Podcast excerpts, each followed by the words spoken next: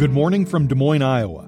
I'm James Hohmann from the Washington Post, and this is the Daily 202 for Monday, February 3rd. Here is an update from today's show.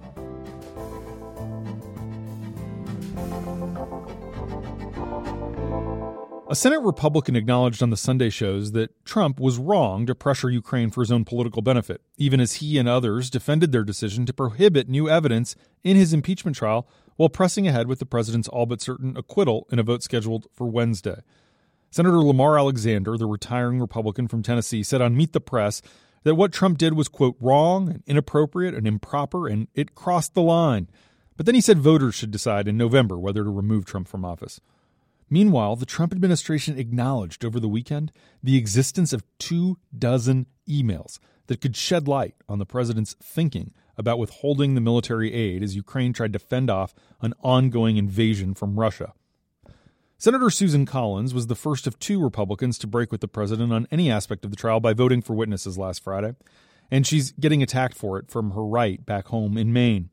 Locked in a tight reelection campaign, the choices elicited a wintry mix of cold shoulders and icy glares.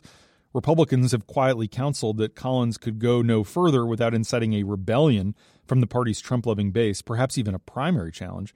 Democrats, meanwhile, heaped scorn on the senator for making gestures towards standing up to the president, but not doing so when it counts. Everyone expects that she will likely vote to acquit.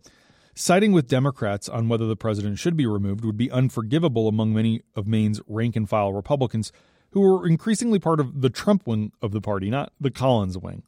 The base is already restless. In recent weeks, Collins' offices have been flooded with angry voicemails. Many of them are threatening and hate filled. Collins has been sharing some of the nastiest ones.